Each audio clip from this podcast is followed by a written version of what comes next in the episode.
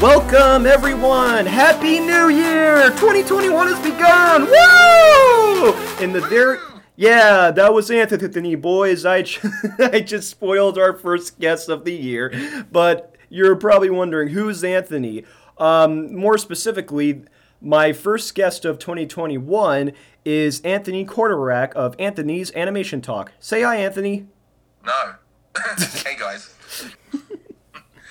That's gonna be your, your, shortest podcast ever. Is like, say hi. No. Well, thanks for listening. See ya. no, no, no. In all seriousness, um, for those who, who don't know, um, in fact, this will be the first question we, we will be asking. Anthony, would you mind t- t- telling the lovely viewers who you are and what you do both professionally and unprofessionally? Well, you know, I'm from I'm from land down under. G'day, mate. How's I come from the land um, down under. God, please, we hear that all the time. Um, and yeah, it, it it's really annoying, but that's okay. I won't blame you for that one. Um, so essentially, I'm a YouTuber. I run Anthony's Animation Talk, where I'm undertaking the massive task of uh, doing commentaries for every single Looney Tunes in order, one per day, of which uh, my good friend Eli is, um, has been on a few of them, and unfortunately, he's having fun. Uh, but you know, I also make a few other channels. Also run an online comic book shop. I'm a stay-at-home dad, so yeah, I do a fair bit. But yeah, I'm having having fun with this. That's cool. And you know, considering all that that stuff that you're you're doing, I think it's it's really funny when people end, end up turning their hobby. I'm not gonna say like to, to turning their hobbies into like a way of living, but almost it's something that what you like doing more than any uh, other job ends up becoming a job. Absolutely. I mean, uh, mind you, and I don't want people to take this the wrong way, but I, I made it my mission to never quote unquote work again because I, I I did the full time job thing for nearly ten years, insurance company plus you know a lot of other things, you know, and I hated it. I really did. Yes. but it's, it's it's one thing to whinge about. Uh, you know, about hating what you do and saying, "Oh, I hate this, I hate this, I hate this," And it's, it's another thing to, you know, say, okay, fine, I, I don't like this. What am I going to do about it? What are the what are the steps can I take to change uh, change things around and do what I want to do in life. And my, my dream was to work from home, which I think that dream was forced on, on a lot of people in 2020. Uh, I'm sure you was pre-pandemic, all this stuff. but my goal was to work from home. Um, also be a stay-at-home da- um, dad because my kids were going to primary school or elementary school for you guys in the US, and it just makes things a lot easier because at least if one of the kids are sick, I can be home, I can do all, all sorts of all sorts of stuff and run my own schedule and and have fun. And I'm just about there with my dream. So nice. Yeah. I think honestly, a, a, lot of people always wanted to work from home their, their whole lives, but and I guess like that's uh, a freelancer's dream could, could come true or anything. But it, it is unfortunate when like I guess you're you're not quite used to working remotely like let's say you know you're, you're trying to, to connect with, with your bosses or something on a zoom call and your, your bandwidth sucks Yeah, uh, there's definitely some issues, and I'm not, and I'm not, I'm not going to pretend that uh, working from home is all sunshine and rainbows. Um, you know, there, there, are definitely issues. I mean, you don't get sick pay, you don't get annual leave, um, and if something goes wrong, you know, everything's on you. You can't just, you know, I'm assuming this is the American way, and, and just, uh, you know, handballing it to, uh, well, actually, we say handball in Australia, but uh, passing the ball to somebody else to solve your problems in the workplace. I do that all you know? the time. Uh, but and and also there is the social aspect because a lot of people they enjoy they might not like their jobs as much, but they do enjoy the social aspect. So they like going to work and um, meeting up with their usual group of people that they may, may do, and every Friday night might might go out for a few drinks or whatever afterwards. So you don't get in, you don't get that really, but honestly, for someone like me, the trade offs, it's worth it. Um, but not everyone's me. And I do feel for those who ge- had had jobs that they genuinely love doing and they genuinely, um, yeah, you know, they, they might have gone through school or whatever, but they've lost it because of uh, because what happened in 2020. You know, yeah. because not everyone is me. It's as nope. simple as that. No, and you know, I've I guess like you know, my dad's fortunate to, to be retired that he doesn't have to, to like deal with this stuff. But like anyone else who's like still working via their their homes or stuff, and they're they're just not not used to it. It's it's kind of a burden, but at the same time, it's it's good to, to take up hobbies like in in your case, watching cartoons or st- spending more time with you, your kids, so on and so forth. Exactly right, because my, my thing was okay, working from home, part of it is kind of selfish because I would prefer working from home. Um, when you work in insurance, you sort of start seeing the worst in people. So you're sort of like, I don't want to deal with people anymore for a while. But anyway, that's a separate thing. But the other thing was, well, my kids, they're only going to be this age for so long. And I want to be part of their lives as much as humanly possible. And the way society is, is structured, you're more at work than you are at home. You know, and I'm talking full time work here, of course, but you have to do full time in order to make a decent living and I think it's all just ridiculously unfair. Yeah. So that so you know how, how do I make a reasonable income, um, but at the same time be with my kids more? And it took a lot of planning. What I've achieved as it's not an overnight thing. It's it takes a lot of planning, trial and error. I've failed numerous times. Believe me, it's I can imagine. I can imagine. But that's kind of the, the thing. Like this, these types of um, methods, I should, should say, are, are basically, as I call them, step by step processes. Like it, it, it's like a saying that, that, that I use at my college: one step at a time, or else you plummet. mm. Oh, well, that, that, that's right. So just, um, I mean, unfortunately, look, um, the advice I can give, in case anyone's wondering, is it's going to sound like a cheesy help book sort of thing. And as much as a lot of those books are pretty scammy, they do get one thing right, and that is write your overall goal. Say, okay, I want to achieve blah blah blah, whatever it may be. And doesn't necessarily mean oh to work from home. It could be anything, you know, to go on a massive holiday, whatever and then go okay then break it down to small steps. Okay so how do i achieve this? And and, and work from there. Um, and i've just saved you guys a lot of money by the way so you don't have to buy those crappy uh, scammy books. You know that's pretty much all they're going to tell you to do. And as simple as it may sound it's actually it works. It's effective. Um, and funnily enough as you as we were just talking now i just sold like 10 comics from my comic shop you know my phone just buzzes when i get a sale. So you know, you can achieve things. You just gotta, you just gotta work at it, and that's all yep. I can really say. Absolutely, as I just said, step by step. But now we're going into the more fun questions related to Looney Tunes. And funny enough, the next two questions I'm, I'm, I'm about to, to ask actually were actually written by my good b- buddy and partner in crime, Luke Perkins. Shout out to my, my boy Luke, who has actually joined us on a, a couple co- commentaries as well.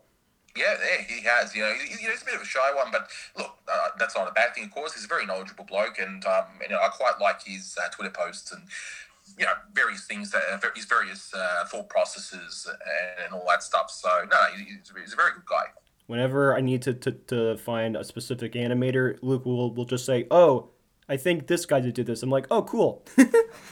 so when did you decide to do the commentary specifically and what inspired you to, to, to do them? Because you could also say that on a, a lot of those looney tunes dvds were commentaries of you know, from famous animation historians too.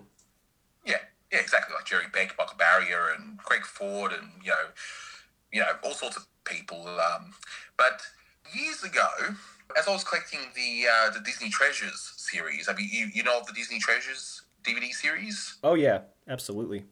All right, so basically, just for those who are listening, I'll just give a quick rundown. It was a yearly DVD re- releases, either three or four sets uh, per year, where they would release a uh, part of a run of a particular a cartoon character or a live action series from Walt Disney's time. So, you know, Mickey Mouse in Living Color Volume 1, then Volume 2, Black and White Volume 1, and Donald Duck Volume 1, and so on.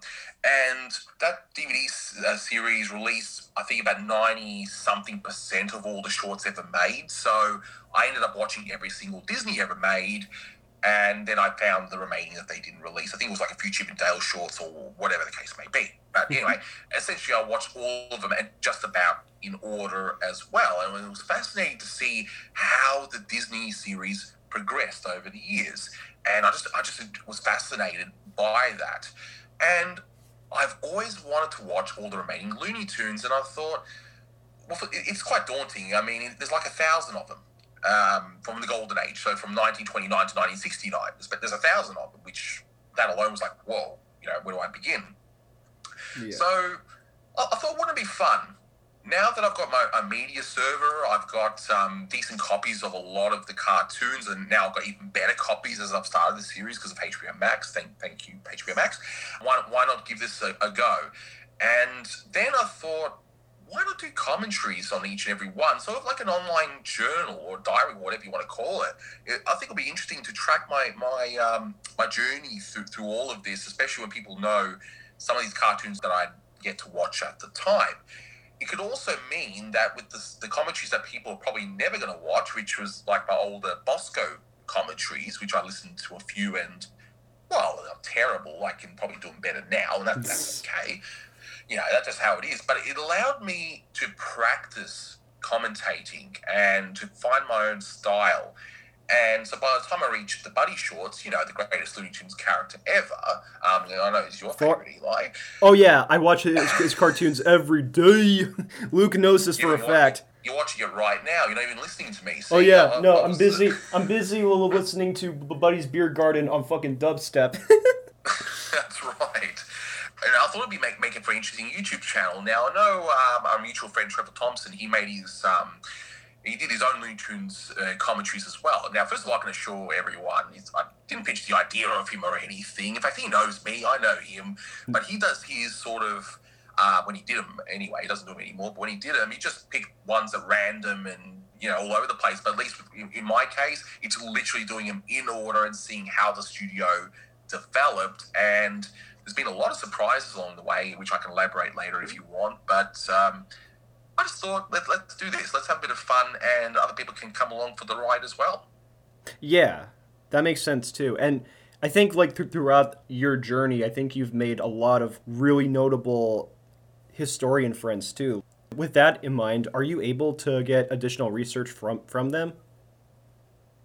Well, look, people like say Jerry Beck, right? Because I, I, I, interviewed him, and um, very soon, actually, after we're recording this, um, I'm, I'm going to be doing my own podcast as well, in addition to the YouTube channel uh, where I've used part of his interview. But the thing about Jerry Beck is that he's a very, very busy individual. In fact, the fact that he agreed to um, take his take his Sunday out for me to answer a few questions was, was absolutely amazing.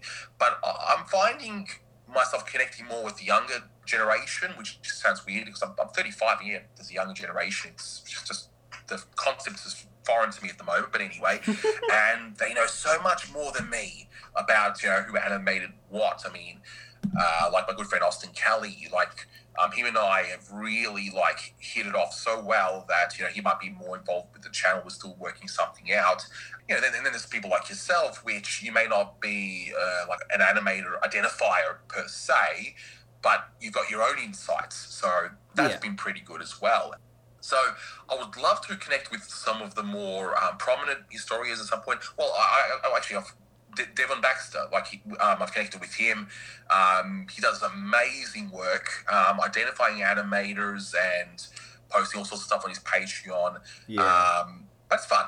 It's been a great journey. Um, and I will mention one thing, and I don't want to come across as rambling, but uh, before I started this journey, you know, I've got I have my friends around here in Melbourne. I mean, I know you might be shocked to hear I've got friends here, but anyway, um, it's like what? And they respect the fact, you know, I'm, I'm huge into animation and, and, and all that stuff, but they're not too into it like me. Like they're not interested in studying the animators. They're not interested in you know the, the old random things that I like to watch, and that's that's cool. You know, we, you know, we discuss other things. You know, yeah. So it, it was good doing this journey to connect with um, like-minded people. Granted, some of them I think are a bit too far. I'm not going to name names, but they were they're too far into it.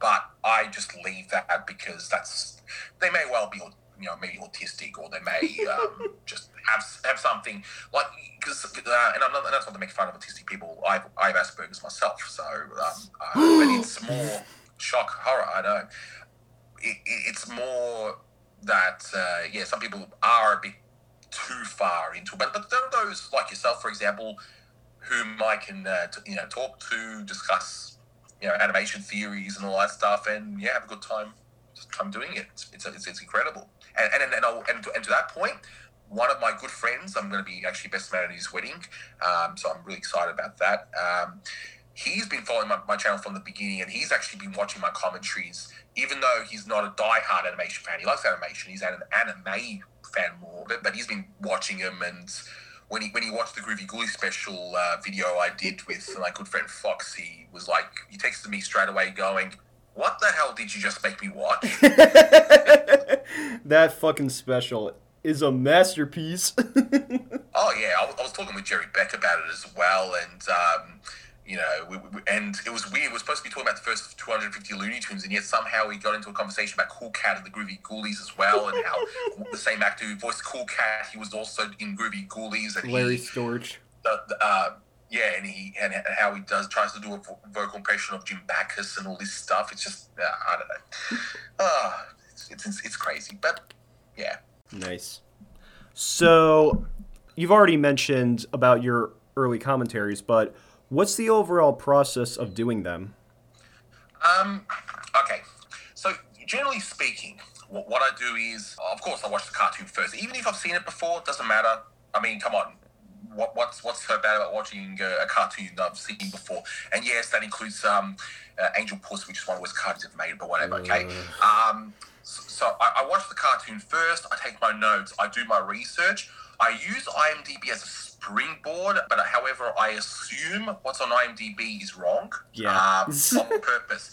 And, it's actually a good way of doing it because then I can go, okay, I know Mel Blanc is Mel Blanc, so he's easy to identify, and, a few of the other voice actors. But some of the women who, do, who were doing the high pitched voices at the time, like Bernice Hansen and all that, and Margaret Hill Ball, it's harder to differentiate. So then I delve further. I confirm, okay, you know, who who's voicing this squeaky character?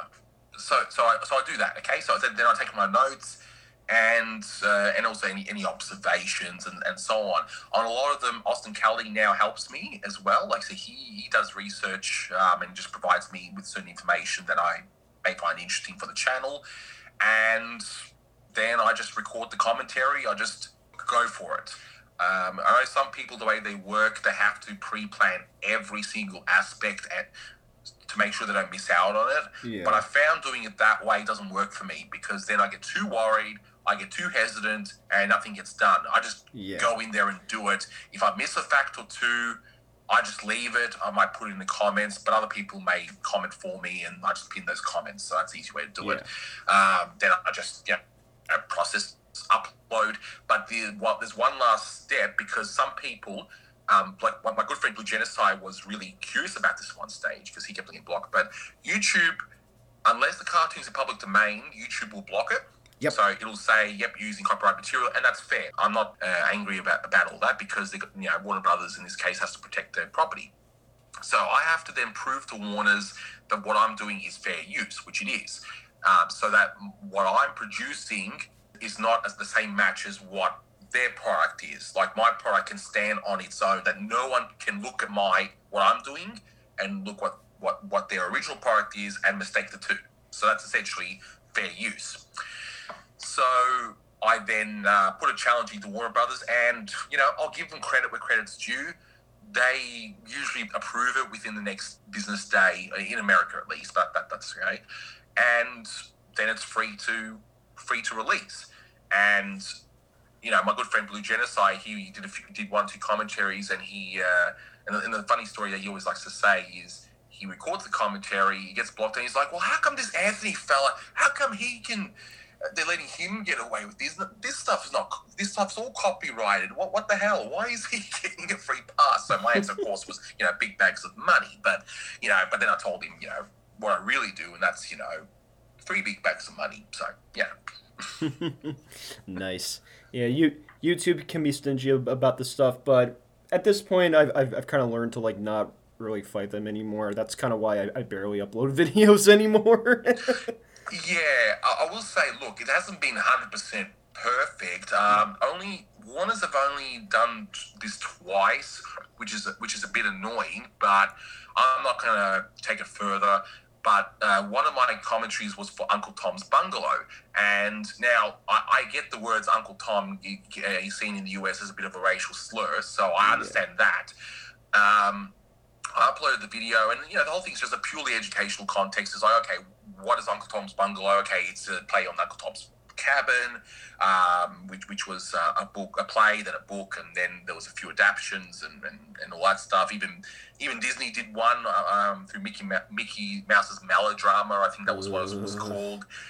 But it was a purely educational thing, and yet they denied it. And I actually ended up getting a copyright strike when I tried to challenge that further.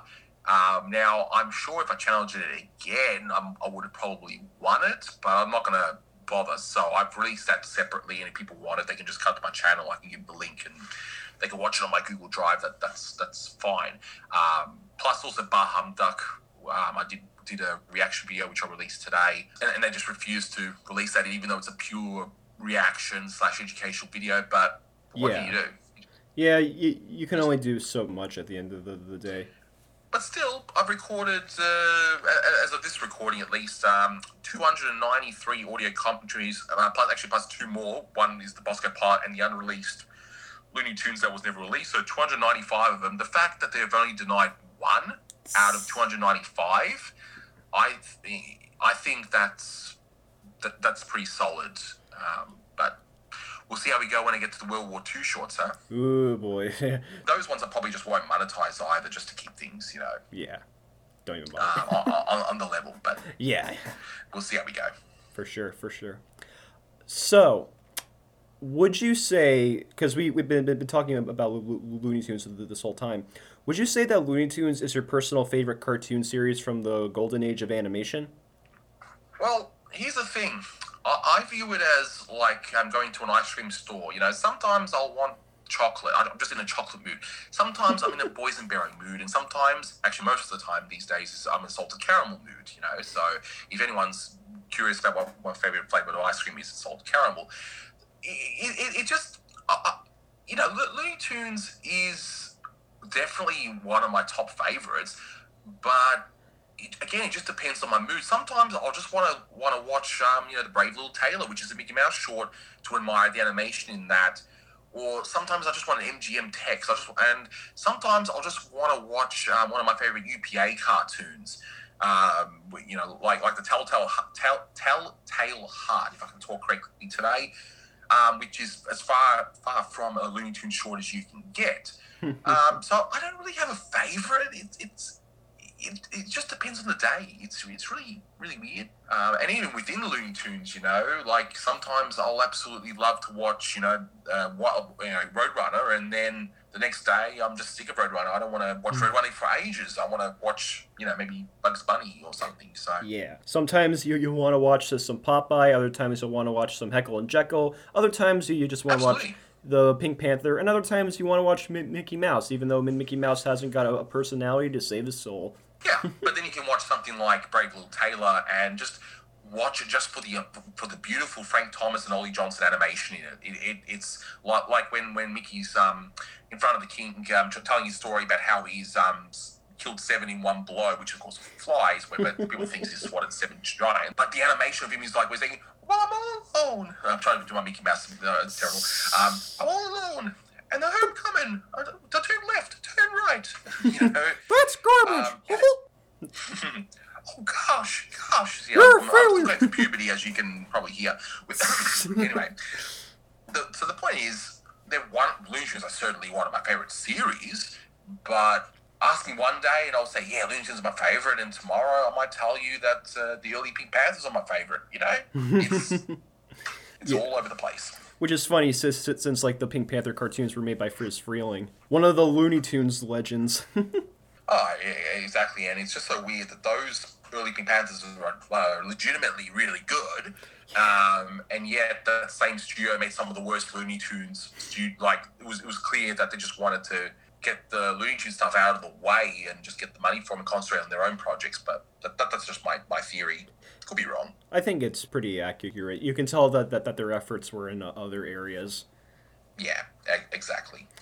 Um, so, given all that, I guess we've already gone into what what it's like doing these commentaries in the pan- pandemic, especially, you know, being in Australia.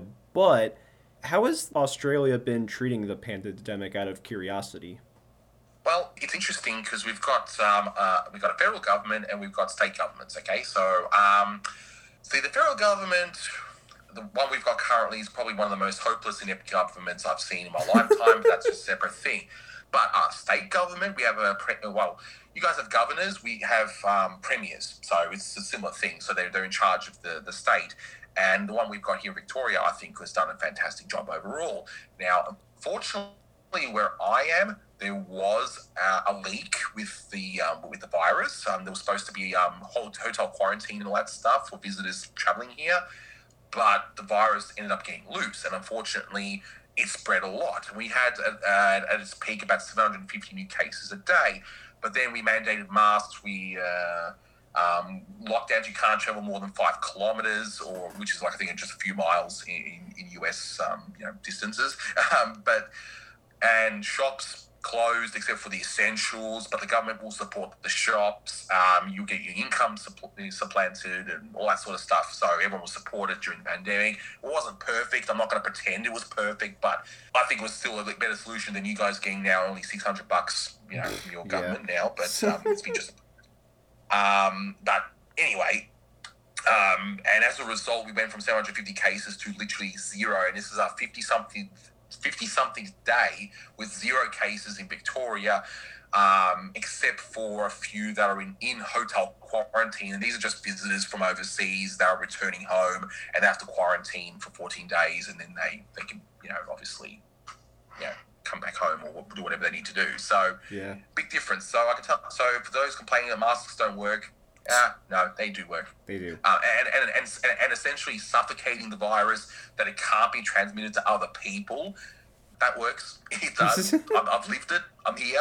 So if you if you're spouting, spouting rubbish right right wing theories to me about uh, what masks don't work and all this all this stuff, no, no, I lived it. Okay, but then again, a lot of uh, you, your extreme right wing folk in the US probably don't even think Australia exists. We're just all actors here or something. So you're you just the, the, the, the, second version of English, as far as I'm concerned. so yeah, so look, uh, as much as there was that issue of the virus actually leaking, at least it was handled, and yeah, I mean, I can go into more depth, but yeah, I want to. I don't, don't want to go too negative on your uh, on your on your little show here. Yeah. Yeah, we promote positivity more than negativity. Sorry, Joe Rogan. um, but with that said, now with the serious question out of the way, we're gonna move on to some more fun questions. Wouldn't you all like that? You don't? Well, no. too bad. all right. So, this was a question that we we kind of like like well, may, maybe not so so much a question, but more of like a th- minor philosophy we, have had about stuff. But and this actually kind of kind of goes into how people feel about you know animation and so on and so forth. Um, do you feel that overhype can ruin one's perception on something that's so popular? Like, let's say someone were to go, "Oh, Roger Rabbit's the best movie ever," and then so someone watches it and they're like, "I mean, it's okay, but it's not great." Yeah, two movies come to mind for me okay? And this may shock you or some of you as a case. So, all right. Um, first of all, I absolutely despise Shrek. Okay, um, I I'll, I'll, tell you the story of what what happened. See, uh, it came out when I was in what 2001, so I was in uh, year 11, so it, it, the equivalent of college for uh, for you guys in the US. Okay, so you know, it would have come out roughly the right age, kind of thing. It, it, had that vibe where you know teenagers could, could find a lot of the, the, the dirty jokes in there funny and, and all that stuff. But I missed it in the cinemas because I think I had exams or something at the time. But whatever.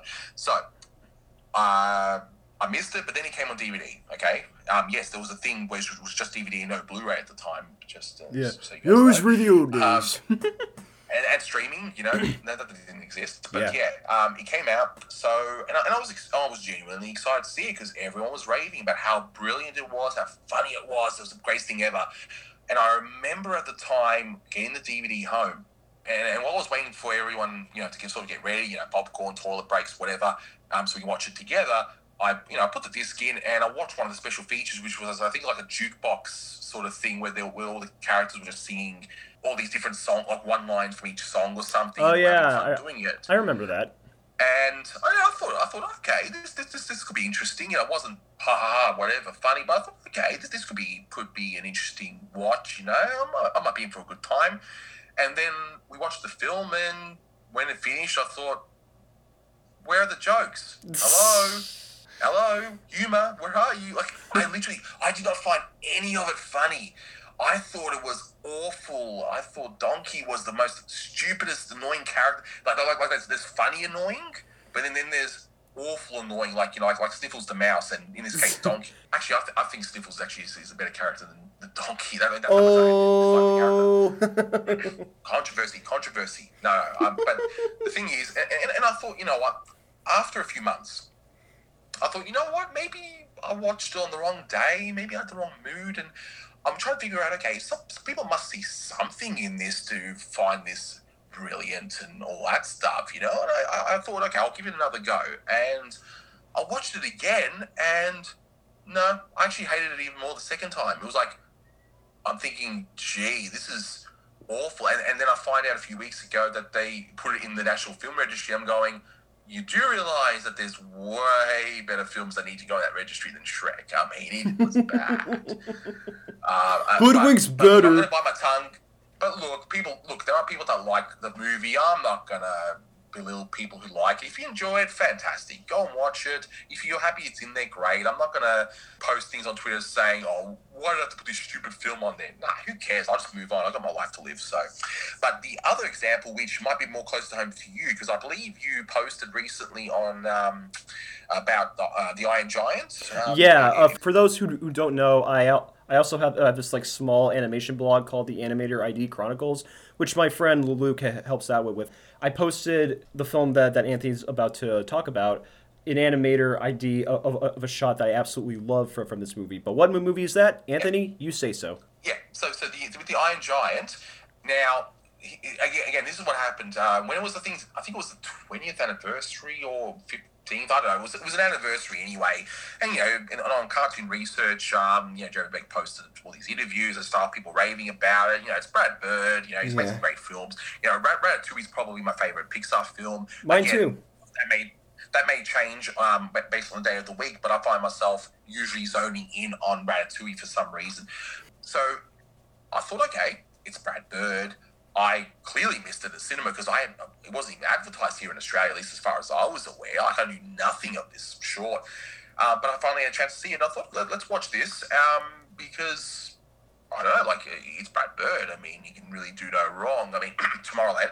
Um, but anyway, um, so I watched it, and I want to make one thing one, one thing absolutely clear.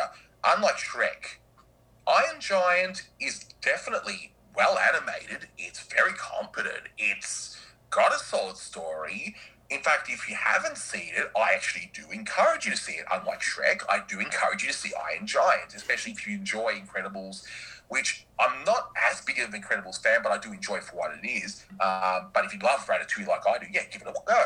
But when I watched it, people were telling me online how, how they cried the final scene and they got all emotional, this and that. But when I watched it, I thought, oh, it's, it's okay. Like, I thought it's all right. It's it wasn't a bad way to spend. I think what an hour and a half or however long long the film is, and but there was nothing that made made it scream out, "Whoa!" Yeah. Wow, this is the most amazing thing ever. I mean, I do like the Iron Giant design. I will say that, uh, but all in all, I thought it was forgettable for the most part. you know what I mean? Um, and, I, and, I, and, I, and, I, and I did the same thing I did with Shrek. Well, I watched it again to go, okay, now that the hype has been washed off and I know what to expect. Maybe I can watch it with watch it with uh, fresh eyes. And again, I watched it, maybe appreciated it a little bit more. Like I was watching some of the animation and some of the acting in it, which was really good. I think Brad Bird did one thing with the coffee jitters or something. Yeah, one of those scenes. Um, see, I'm not going to trash something unless I, you know, or or discuss something unless I know what I'm talking about. But again, I didn't feel that emotional wallop that everyone else was. I'm thinking, well, what the, what's wrong with me? I you know, I cried at the end of Coco. I mean, this film did nothing for me. So, again, to those watching, if you haven't seen it, I do encourage you to see it. In fact, you might be one of the 90 something percent of people who absolutely love it, and yep. you will discover something that you enjoy. But when I watched it, I, yeah, I, I don't know, it just, I, I felt I felt kind of empty, you know. But that's just that's just me. But I am looking forward to whatever Brad Pitt does next. I think he's doing a musical or something now, which would be interesting. So um, That, I'll be nice. be on the on the on the, on the lookout for it. But um, I mean, eh, what about for yourself, Eli? Um, and I'm not gonna I'm not gonna take over your podcast. I assure you, I'm not turning into Anthony's animation talk mode here. Um, have you watched anything yourself where like someone says, "Watch this, watch this, watch this, watch this," then you watch I it and have. you either hated it or you thought, "Eh." I have. I mean, not too ma- ma- many times, but you know, it's the way you feel about Shrek is actually how I feel about Don't Kill Me, Napoleon Dynamite. um, it's I, I, I, I'm on the same. No, I'm on the same page as you. If I could, that's one of those few films where that, and along with any Wes Anderson film, if I could find every single copy in the world, I would burn it. same. But the thing, no, but because like at, at, at least what Wes Anderson films have some interesting visual stuff. Like Napoleon Dynamite, I, I, I had heard this since I was a kid. It was like, oh, this movie's so funny. It's so funny. I was like, oh, cool. Then I, I, I remember watching it one, one day, and at the, the end, I was just like, what the hell did, did I just watch? like literally, like there were there were barely any jokes, no likable characters. Like aside from the dance sequence, I, I forgot about the whole movie. Like af- after finishing it, it was like it, was just like a giant pile of nothing. That being said, looking back on it, I think I, I understand why people liked it. I, I think I think it, it- its fan base comes from the people who enjoyed it when they were in like you know elementary school or middle school, and, and they just were related to, to, to the awkwardness. It just wasn't really my c- cup of tea. But I can actually, Yeah. But I can answer an opposite because everyone loves Studio Ghibli. If, if you say like, oh, Studio Ghibli's overrated, whatever, you know, that's that's fine. But there tends to, to be one film i- i- in their roster that many people say this is their worst, and that would be Tales from Earthsea, the directorial debut of Hayao Miyazaki's son Goro. Now, I I had heard about this movie for, for, for so long that like, oh, it's so bad, it's so bad, it's, it's their worst film ever. And I remember uh, this year, I, I finally decided to watch it with, with some, some friends. And to be honest, I get why people hate it, but I found my, my, myself being kind of immersed in it. I liked that it, it took it, its time i- instead of like you know jumping into the the, the more like crazy action stuff. And I also liked how it, it took its time to, to like delve in, in- into the, the themes of lightness o- o- over darkness and, and stuff. The ending sucked. I, I, I will admit that, but but that's the only part that where I would say, wow, they they, they, they really failed. But otherwise, like the, the, the movie itself was just like I mean, it's you know, it's it's decent, and you know, I I, I think based on what you've said, Anthony, I feel like there's always been this mindset where if more people people likes something, then it, it's like a burden if anyone disagrees. Like you know, God for, for, for forbid if you don't think the the Godfather is a cinematic masterpiece, or God for forbid if you find an Adam Sandler movie funny, blah blah blah. And you know, I, I like I do ag- ag- agree that Citizen Kane is a great movie, and I definitely agree that you know the Garbage Pail Kids movie is one of the worst of things ever. But there's also nothing wrong in just enjoying something that you're you feel genuine about. Like I I have friends who actually enjoy Disney's Chicken Little. I don't know why, but whatever. You know, it's their deal. Exactly. Uh, look- look, the way the way I look at it is there is literally so many movies, TV shows, uh, and and everything in between um, that exists where it's impossible to watch all of them in one lifetime. Just Yeah. what enjoy what you enjoy. If you don't, if you're trying something else and you end up not liking it, just move on. There's, there's Yeah. plenty of other things, you know. And as much as I really dislike Wes Anderson films, and I mean with like I've, and I've seen them all by the way. I've given them all a go in the, in the vain hope that one of them will actually connect with me. And so far, they've all just failed. Even the Hotel Budapest, I thought was just overrated hunk of garbage, except for the visuals, of course. Uh, but I don't care if, if you like his stuff. Great, fantastic. If that gives you joy, brilliant. You know, enjoy it. Me, I'm going to move on and watch bad Tim Burton films because I enjoy bad Tim Burton films. you can tell me everything wrong about you know Alice in Wonderland. You can tell me everything wrong with Dark Shadows, Yeah. and and all of it will be true. I will not deny it. But at the same time, I'll still be like, you know what? It still gives me joy to see um, Johnny Depp as a really awful vampire and we- in a very uneven, horrible script that should have been given at least a few more rewrites. You know, I don't care. I'll watch it. I'll enjoy it. I mean, I like Char- his adaptation of Charlie and the Chocolate Factory more than Willy Wonka, even though I do love Gene Wilder more. I will say say that, but I like his adaptation more. You, you, you must be some kind of a missing twin brother of mine or something because that's exactly how I feel. um, so I think what you and I need to do is maybe get Tim Burton's Charlie and Chocolate Factory, maybe somehow deep fake Gene Wilder on, on onto Johnny Depp's face, and maybe that will sort of Yeah, like that's that's the one cherry on top that'll see that, that'll make the whole movie like a ten out of ten. Exactly. And, and the thing about the original Willy Wonka, not to derail too much from the conversation, but the thing about the original Willy Wonka is that the first 40 minutes are actually awful. I mean, granted, Oh, yeah. the um, Candyman song's great, but everything about the first 40 minutes is terrible. Like, why is there that, that joke with the guy being interviewed and he eats that, um, eats the microphone? Yeah. It just doesn't work. None of that works.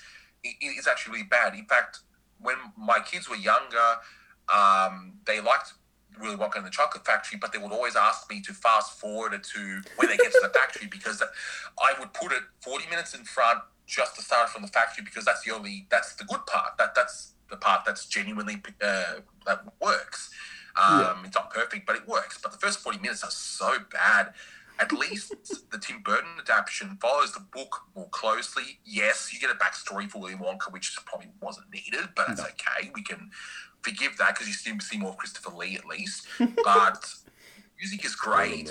Um, I enjoy a lot of the effects. The the the songs in in the um, the Tim Burton one were basically they used the lyrics in the book and they made a song out of it. So uh, I don't know. I, I think it's underrated, but that's just you know that's just me. Yeah, but at the same time, I think like as as Steve Stanchfield well once said, and, you know, not that I, I consider Charlie and the Ch- Chocolate Factory my fifth favorite movie or anything, but that if you think uh, about it, every movie was made to be someone's fa- favorite movie. Like even even so, so something as boring as the the Popeye movie is probably so, just someone's f- favorite movie. Yeah, I, I've actually yet to yet to see it to be quite quite honest. Um, uh, but I will see it, see it at some point. So I would say um, honestly, I would, would say give it a, a chance. And, and you know, I hate that movie, but I think it, it is worth watching at least once. yeah, I'll give it a go. Um, and, and, and just a little quick bit of trivia, not to derail further, but that act- actual set for that movie still exists today. Oh, yeah. as a um, as a tour, as a tourist park in um, I think it's an island off either Cyprus or Malta or something. It's somewhere in the Mediterranean. Yeah, least. yeah. I think uh, Malta, Malta. That's that's where, where it is. Yeah, somewhere around there. Well, Mediterranean. I was kind of close. Yeah. almost there. Close but no cigar. Somewhere, some, it's it's somewhere in Africa. You know, I mean, The movie would have been better if, if it was animated. Yeah, yeah, yeah. Well, whatever.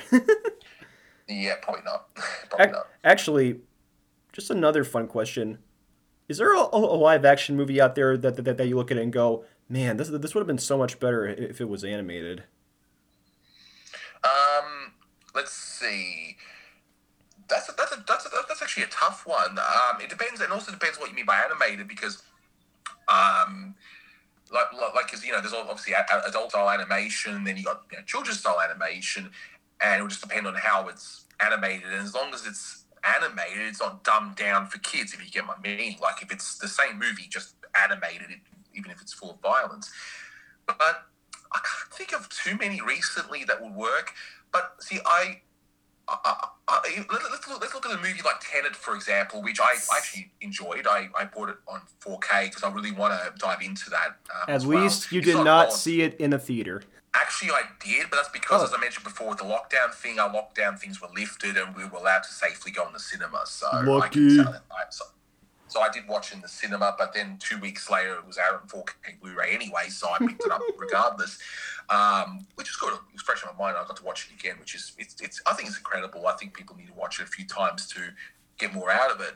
Um, but see, that film would look amazing animated, but the kicker with that is a lot of the stunts that was all done on camera. So I guess it's like okay, that the film would look amazing animated, but then in live action, the fact that they achieved it Yeah. sort of yeah um so I, I can't really give you a straight answer without thinking about it i mean probably when we finish this competition i'll probably go oh yeah that film i could have said that but yeah It's okay. I, I can actually name a, a few examples. I, I, I mean, of course, that there's films like Howard the, the Duck where they were supposed to be animated, but for some reason they were like, no, we're to make it live action. It's like, thanks. i actually met the guy who um played howard the duck um he did the voice and the puppetry and all that stuff and you know lovely guy and you know and and and I was, I was sort of expecting, like he usually says, people people usually go into him, oh, yeah, the film was wasn't that good. It's like, well, why are you going up to uh, this actor who was just yeah, you you be in the film? He's doing his best. I mean, why Yeah. do we want to put why do we want to put this person down? Yeah. Uh, but no, I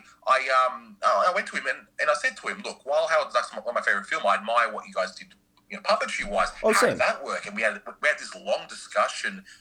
His line wasn't very long, which was quite sad. But anyway, um, yeah, he was just telling me how it was was it how it was all done, and it was just just absolutely incredible. But sorry, I interrupted you. Yeah. Um, no, it's, it's okay. I do that with my guests all the, the time. but considering that, there's like some movies out, out there where I, I, look at them and go, you could have made this animated, but you didn't want to because you you feel it's, too much of a risk, even though it's like half CGI. Like I, I remember when Alita Battle Angel, the adaptation of that manga was coming out, I I, I, I watched it and I was actually really mad looking at, at it because I thought, well, why why is this anime? oh, uh, Why is this live action? It, it should be like fully animated. Like why why is the main character you're giving them this like manga esque eyes? Just make it fully animated. It doesn't make any sense. You know? Yeah, but to be fair, I thought Alita was um, I thought it was a nice little gem, um, and you know, for, for it being live action, I thought they did an excellent job. At, you know, in terms of story, action, acting, everything um, was amazing. But you, you are right. Um, it would it would have worked really good as animation, and but I think the school of thought there might have been well, it was already an anime, so. Well, it was a manga, but I, I don't think was it an anime. I think it was. It, it must have been. I have no manga. idea. I know it, it was one. Of, I'm, yeah. I'm, sure someone's gonna, gonna go do some keyboard rage. Yeah, like, it was, yeah, was only a manga first. yeah, but but but you are right. It, it would have been an interesting um, uh, thing thing to see as uh, as animation. But but anyway, um, but then you've also got other films that we think want to do do it live action or in a different way, like you know the Polar Express. Um, yeah, that, that's a Christmas. case where, where that had no reason to, to be animated. Well, I watched that again the, the other day, and I will say a few things about it. So with the Polar Express, it's one of those films where, like, directing wise, if you look at the way the shots are composed and everything, it's really good. Like, Zemeckis, Zemeckis is a fantastic director. I mean, you should know he did Roger Rabbit, of course. Yeah. Um, but um, and, and I do admire the uh, the, tech the technology you used and about how the same actor, you know, in this case Tom Hanks, played all these different Right. roles, including the young boy, um, and, and, and all this stuff. Yeah, uh, but ultimately the technology was too was too young Yeah. for it to be truly effective. But I can also appreciate, like, well, they got to start somewhere. I mean, it's just like with the first Toy Story film, where if you look at it now and all the rendering, it's very Yeah. basic compared to what's Yeah. available now.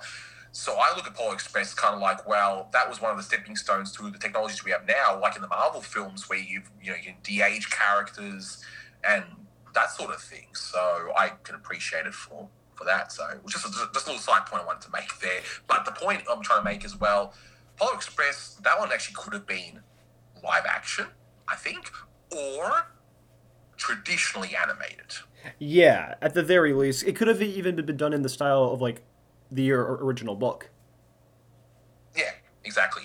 But I actually look. I, I got a soft spot for it. I think. I think, especially if you watch it in 3D and IMAX, Right. I think it's amazing. Um, but yeah, there is still the uncanny valley problems and Yeah. the way that's a lo- uh, and the way a lot of the the uh, characters move in certain parts, which are just too fluid. It doesn't feel natural, like the like the whole dance scene in the train, um, which I like. I like the song because we all know that how, what a great singer Tom Hanks is. But um, uh, it, it, it's just too too fluid. But the, but the, but the way it was shot though, incredible. But you got you got to have your stepping stone films, and that and that's one of the stepping stone films. I think Zemeckis did, did much better with um, Christmas Carol.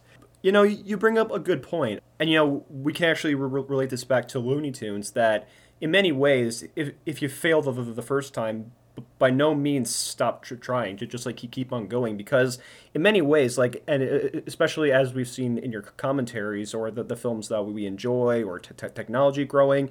We see early stuff that may not look so great visually or may, may not have good good stories or anything, but they're important because they're stepping stones of what will end up becoming better things later. Like Friz Freleng, the aforementioned Looney Tunes director, was well known for remaking his own cartoons because he, he wanted to improve on, on them a, a lot. Yeah, exactly. And the, the biggest shock for me was just how, sadly, how dull and unfunny a lot of his earlier stuff was. But if you look at his trajectory in terms of him, him as a filmmaker, well, he's got, he's got to start somewhere. And I think, yeah, with going back to Polar Express, in terms of motion capture, well, that was a genuine stepping stone in that technology um, I mean, granted, it never really took off. I think it fizzled out with Mars Needs Moms or something. I think that was like the last yeah. true thing, um, which I which I haven't seen. I heard it was awful, yeah, but I'm not going to bother with it. That that sort of animation style seems to have died with that, but the technology lives on. And yeah, yeah and as, as I said, you're seeing it now in a lot of the Marvel films and you know, and, and not, not to spoil the Mandalorian, you you you would have seen that in there as well. Um, hint, hint. You know, definitely see it if you haven't. I'm not going to spoil anything, uh, but it's it's amazing. Um, so yeah. But what if it's overhyped?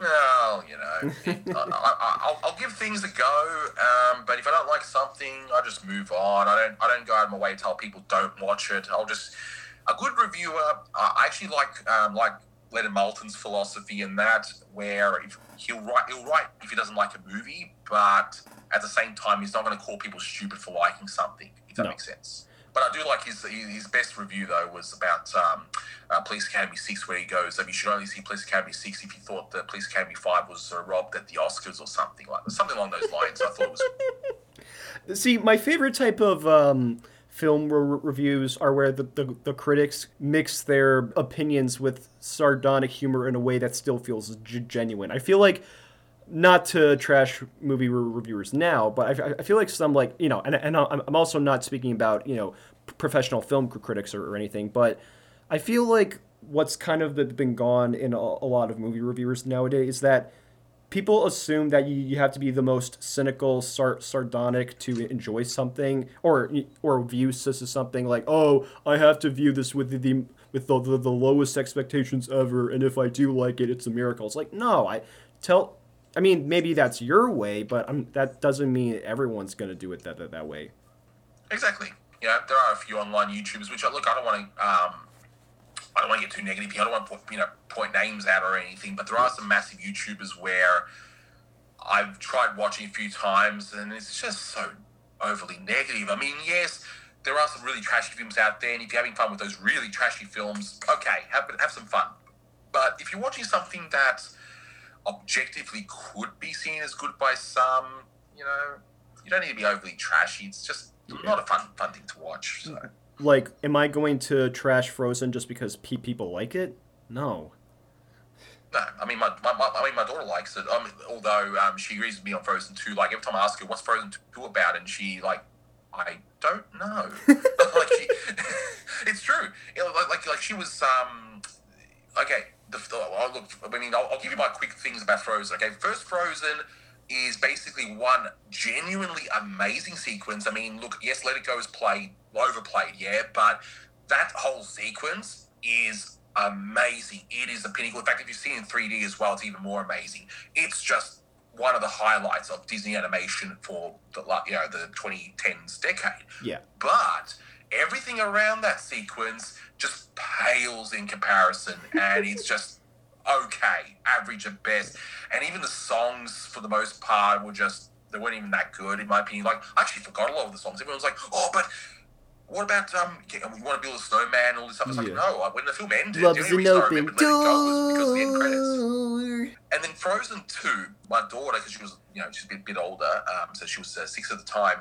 She was insisting, you know, that we go and uh, see it in cinema when it came out. Like she was keeping an eye on the date. She was learning how to tell the date and all that, you know, which was pretty cute. And she, um, when once it came out, I was like, okay, it's Friday night. We're gonna have some dinner. We're gonna watch the movie because you took you took uh, my brother um, and we Emmy to watch uh, Toy Story 4, which came out the same year. Um, now it's my turn. We're going to see Frozen 2. Fair enough. Yep, we'll go. We'll go. And I asked uh, my daughter, Lily's her name, I asked Lily, Lily later on, um, so what did you think of the film? She goes, oh, it was good. I said, okay, what's it about? I don't know. See, you know a film is flawed when when, when even kids go, eh, "What?" Like I I remember when um, the Forsaken atrocity that that is Norm of, of the North came out. Like I heard that the movie was so it's a masterpiece, man. yeah, basically it's better than Zootopia. I saw Rob Schneider live, man. He's, actually, did see him live. He's actually a genuinely funny guy, but his films. Oh yeah, they're bad. But but like that movie, like I I can't think of a single kid like I didn't see the movie in theaters, but I would, would see like a, a, lot of movie reviewers who would talk about it, to saying like not a single kid in the, the theater enjoyed it. Like you know you failed when you you can't even entertain your target audience, which is really sad. And you know there's there's there's probably like really good movies that that kids don't don't like. Of course, that's intended for them. But when your intended audience doesn't even enjoy it, I think that's kind of sad. And it's funny that that, that we even mentioned Frozen 2 because there's like a whole documentary series on Disney Plus about the, the, the making of it, and oof, the, the it does explain a lot. And honestly, as the oh, old yeah. saying, you know, they were, they were not confident. They were not confident in their film at all. They they felt as though like like the success of the first film, which regardless of my thoughts on it, it's it's it was a massive success. And clearly, they were treading on eggshells the entire time, second guessing themselves and um, yeah, I could see why the film didn't work. I mean, look, to bring some positivity to us, see, Frozen 2 had a lot to like about it, genuinely, but what was to like about it? Everything to do with Elsa. Everyone else, all the other characters, there was absolutely no need for them. The whole film could have, should have been just about Elsa going on her own journey to discover herself. Maybe even for, you know, meet some other beings or something that are of different powers or something. But focus on her, you know, because it felt like everyone's journey was done in the first film, but they had, they had to be shoehorned in the second one to, you know, obviously merchandising. Yeah. But it was Elsa's story that, ne- that that needed more more to it. There was a reason for it, and so and her songs were fantastic. But the other songs, especially what I'm calling the worst Disney song of all time, is that um, what that that 80s pop song. Listen, I will take that song and and share you uh, bear slaps from bongo in fun and fancy free. That song is the worst thing ever. I, actually i would rather watch bongo again than, than that. I'm sorry but so, so there you go. So there you go ladies and gentlemen. We have a disagreement okay? Yeah so there you go. Now get the you happy? now, now get the stuff. So the thing about for, for frozen 2 and, and, this is something that luke and i and, and other people have argued about I feel like ever since Disney has, because you know, f- funny uh, enough, when, when Disney like before the corporate c- conglomerates bought out Disney, most of, of their films, like let's say Walt Disney were to release Sleeping Beauty in, in one year, but then they missed the, the deadline, he wouldn't care. He would just like delay the release date. And even like other Disney movies, like after he died, like you know, the Rescuers or Fox and the Hound or Black Cauldron. Like, whatever, you know, we'll just re- release them whenever we feel like it. Then, as soon as the conglomerate spotted them out, they were all like, no, you, you have to, to meet these specific d- deadlines. If we did decide to change a, release date, it'll be for very specific reasons. But otherwise, you have to, to meet these d- deadlines, so on and so forth. And that that's a blessing and a curse because on one hand, it, it does keep everyone's creative juices up, but at the same time, like as as um, I, I think Pete, Pete, Pete Docter once said this that the films at Pixar never get finished; they just get released, and so you have to to, to meet these really tight schedules just be, to, to get a film out on a specific way, and that's really unfortunate because like let's say a film has some really bad story problems or like there's some really confusing characters so on and so forth just because oh we didn't have time to polish everything. Like the fact that they did that they made Beauty and the Beast in two years is a fucking miracle. So it's really unfortunate when the Disney studio or any animation studio, any art artist would have to, to be under a time clock. It's kind of unfair. Yeah, exactly right. I, I definitely agree with that. And yeah, um, sometimes it's just a miracle of things that get even completed the way the way that they are.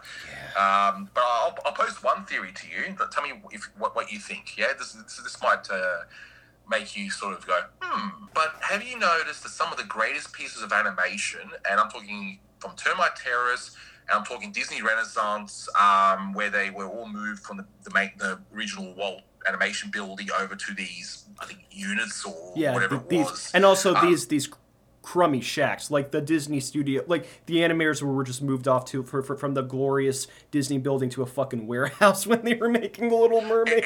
Exactly right. And, and, and even uh, earlier days of Disney, when they worked at the Hyperion studio, which was you know which was a lot more run down, I've noticed that, um, and, and even um, the Fleischer studio before they moved to Miami, which I don't think was the greatest, like no. in terms of like it was definitely run down. Okay, but have you noticed one thing in common with all those areas was that there was they were all run down, crappy places to work at, but they produced some of the greatest pieces of animation of all time. But then as soon as they all went to different buildings, like proper buildings designed for the animators, the work ended up dipping. I mean, Warner's maybe not as much as first, but as soon as they moved, things started going downhill.